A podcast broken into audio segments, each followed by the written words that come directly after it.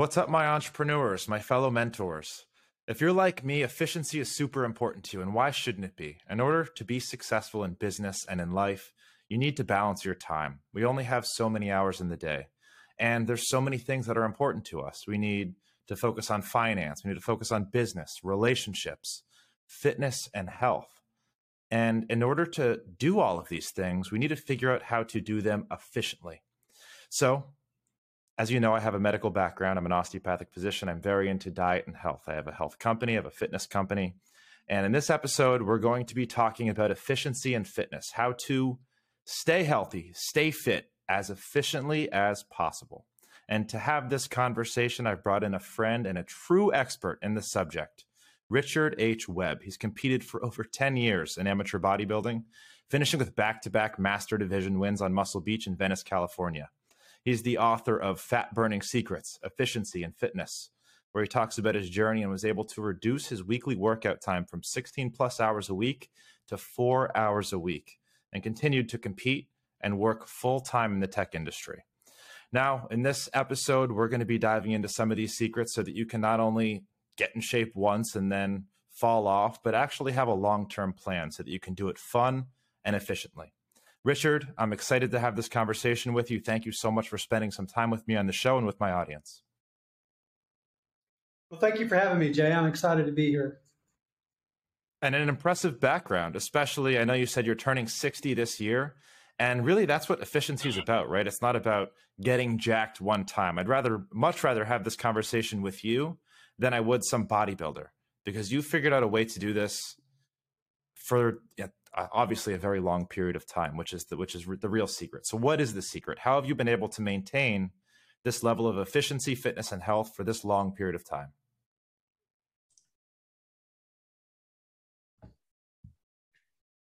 Okay, well, the secret is this. Um, what I write in my book is that, uh, well, first, let me just say that if I if I told you, Jay, that um, you could get better results with working out four time four hours a week than you could with 16 hours a week that's pretty interesting, huh?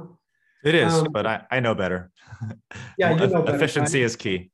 Efficiency is key. So the secrets are what I use in my book. What I found in my book after after uh, taking off from three years and doing research and um, finding out what other people are doing, as well as research on my own body um, and diet, is that I found that um, using time under tension principle um, uh, and doing one set per body part and you may have compound movements that do more than one body part at a time, but do three full body workouts um, once a week, uh, three times a week, uh, Monday, Wednesday, and Friday, for example, and um, less than an hour. I'm in, in and out of the gym in less than an hour, but you're basically using time under tension and keeping the muscles under duration, under stress for at least 45 seconds. Usually, I try to keep it in more like 70 seconds per work per exercise.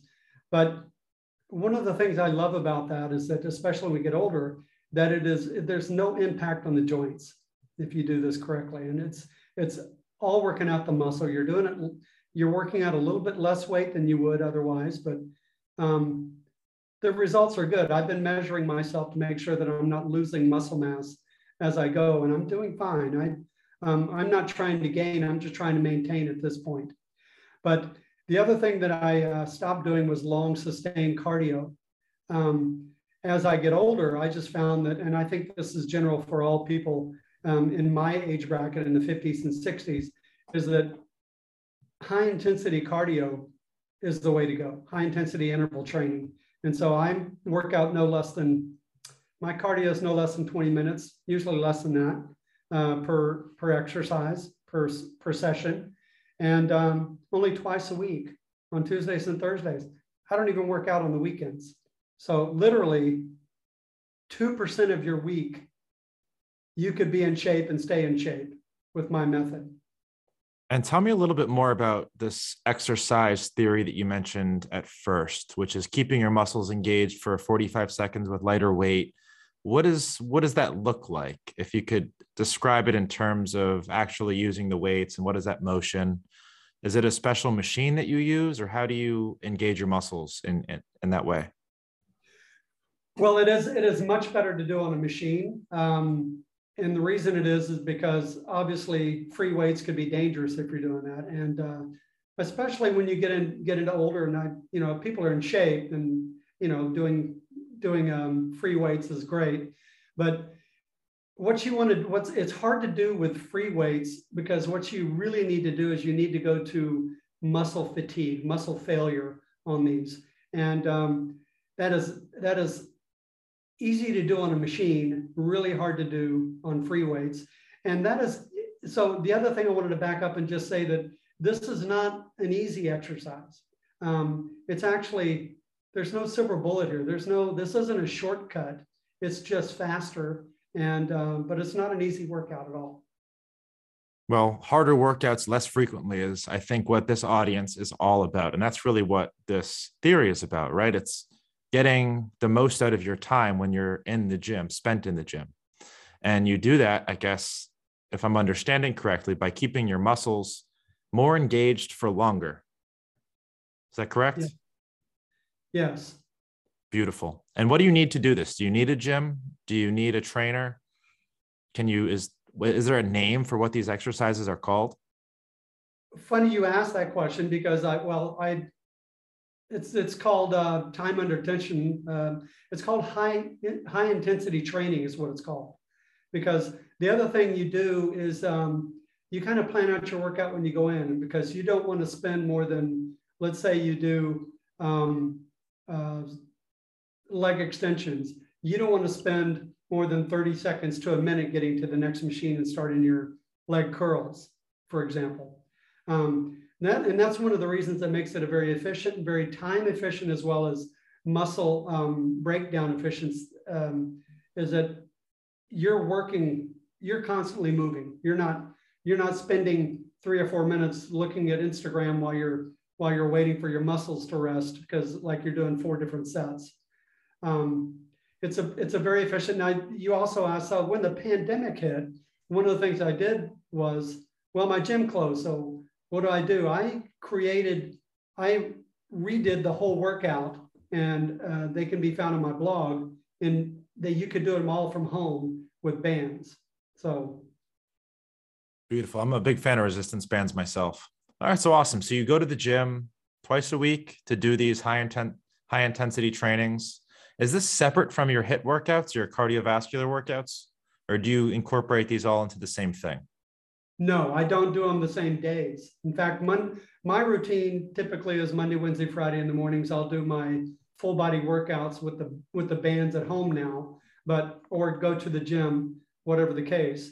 And then on Tuesdays and Thursdays, I'll do my high intensity interval training. Um, and I'm actually using a pool. I just uh, we just uh, have a pool outside, so I just do swimming for uh, do laps in the pool. So and this is uh, obviously a really efficient way to stay in shape. Now, if you're ever really trying to beef up, uh, win a competition per se, is can you go overboard with this kind of workout strategy, workout techniques?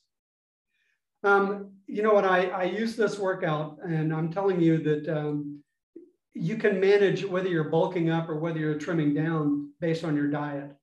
Um, the other secret that I have that that's in the book is I I increased my number of meals to six meals a day, uh, smaller meals, but, um, and then I counted, I focused on counting macronutrients rather than, than calories.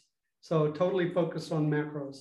And, um, and I didn't really do this in the book, but I have a course online that I, I talk more about the different body types. I also suggest that people eat for their body type. Um, but yeah, um, it's a very efficient workout.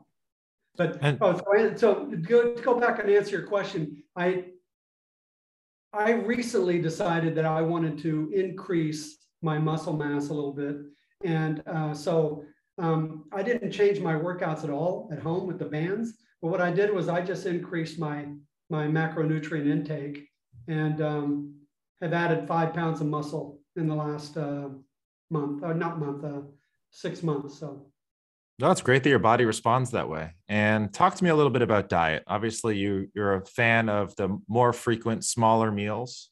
We count the macronutrients, not the calories. What is kind of the base of your diet look like? Uh, the proteins, the carbs? What are your most frequently consumed foods? Um, you know, I uh, I eat uh, quite a bit of chicken, um, and um, I do eat rice, uh, but I really try to focus on uh, eating, getting my carbs from vegetables. And I think the quality carbs are the quality, all of its quality, uh, regard regards to quality is very important. But uh, um, I, I'm fortunate that I live in an area where where I get a lot of local stuff and it's organic. Um, as far as I also uh, eat a lot of um, a lot of pork. Um, I do enjoy a steak. I don't eat it often, but uh, I do eat a steak probably once every two weeks to a week. Um, but uh, again, following the macronutrient guidelines based on your body type is exactly what I do. So. Perfect. I, I support everything that you said from a medical standpoint and from my own philosophy. So that's uh, uh I'm glad that's in line. Uh, talk to me a little bit as an expert. You know, what are some myths? What are some things that you see people frequently doing wrong in the gym that you think is holding them back from achieving the results? Well, one of the things I see a lot of people do, and I, the one thing that the, there's some exercise that I see people doing that I just, that really bother me. And um, one of the ones is uh, when they're doing the, the lifts like this, right? So I'm going to turn sideways show this. You never want to lift this way. You want those elbows up front because this is not natural for the elbow to be in that. And so two things, when you're pushing up, but also when you're pulling down, never do lat pulls behind the neck. I used to be guilty of that. And you're absolutely yeah. right. Horrible and for the shoulders. I, I, personally injured my shoulder that way. And so I just, you know, I, I try to tell people in the gym when when they ask me, I said, well, I, I definitely wouldn't do that. You got to keep those elbows up front because you you injure that elbow and that that pretty much that ruins your upper body workouts. So yeah, 100%. And I'll take every opportunity that I ever have to reinforce mine, which is don't deadlift heavier weights than you think you can deadlift. Every injury that I've seen in the gym has been blowing out a disc, deadlifting weights that they shouldn't, even bodybuilders who are trained. Uh, it's a great exercise, but just don't do it heavy. Everyone gets injured. How about your number one diet myth or people or thing that you think people are doing wrong in the kitchen? Um, well, one of the things, you know, I'm a big fan of uh, meal prep. And I think one of the things that people realize and uh, is that, uh, you know what, I can't eat the same thing. You know, if you're going to do six meals a day, a lot of my meals are are pretty much uh, some fruit, maybe some nuts, and a protein shake. So, um, but a lot of people say that, oh, I can't, I can't eat like that. I can't, I can't have my meals planned out like that. And I think you'd be surprised um, that it's really not that difficult because it's interesting, Jay, that that 90% of the time when I eat, it's not a social event. It's it's it's to feed my body. Yes. And I think if you look at it that way, it's a little bit different than saying, oh, well, I, I want to have a glass of wine. I want to have, you know, a big steak with friends and stuff like that. That's fine. I'm not asking you to give up the foods you love. I'm just saying, in general, you can go with a meal plan and it doesn't have to be fancy. So I like the way that you framed that. Don't not enjoy the social aspect of eating. If you're going to go to dinner with your friends and have wine and a and a steak, go do that. But you're right. Most of the time that we eat, it's just fuel for our body. And the faster you can start looking at it that way and preparing for it, uh, it's the fastest way to get healthy. And talk talk to me briefly about the book, Fat Burning Secrets, Efficiency and Fitness. What do you talk about in that book? Well, you know, it's um, one of the first things I talk about, and I've known this for years, is that is that fitness is not a physical journey; it's a mental journey because the body is not going to go anywhere the mind won't let it. So the first chapter is about getting your mindset correct. Um, then once you've got your mindset correct, then then um, I talk about um, you know I you got to get started. I mean the the first few workouts are not going to be pleasant and um, so, for example, that first time you go to the gym, maybe you're not going to do the full workout. Maybe you just get dressed, go to the gym. That's assuming that you're not used to going to the gym. if you're not used to going to the gym, just get dressed that first day and, and plan out going to each one of the machines, do one rep, go home. You know, you've got success there. The next day, maybe you spend a little bit more time on each one. You know, it's just, and what I do in the book is I go through that kind of thing where you are stepping through, and I've got a four week plan at the very end of that book that says, here's how you put it all together. And by the fourth week, you pretty much have everything down. You've got you've got the exercises down, you've got the the food down, you've got the the frequency down, you've got it all down. So, and I'm and you alternate between two different workouts so that you make sure that you uh, you get all the body parts worked out in the right order. So. All right, beautiful. I'm excited to read it and you heard it. Go pick it up. Fat Burning Secrets, Efficiency and Fitness. And of course, there's going to be a link in the show notes. So you won't have to look far. Uh, but Richard, I, I, would love this subject matter. I could talk about fitness and diet all day. So I'd love to continue this discussion, bring you on again. And I appreciate you taking some time uh, coming all the way from Oaxaca, Mexico to spend some time with me and with my audience. Uh, and where can people find you to learn a little bit more and connect with you? Where's the best place? Best place to find me is at richardhwebb.com. That's two B's. Um, and I'm on Instagram at Richard H. Webb. I'm on um, Facebook, richardhwebb.author. And so I'm, you know, Twitter, Richard H. Webb. I'm Richard H. Webb everywhere. So beautiful. And I'll link your socials in the in the show notes as well. And thank you for spending some time with me, Richard. It's been a blast. And we'll catch you in Oaxaca. All right. Thank you, Jay.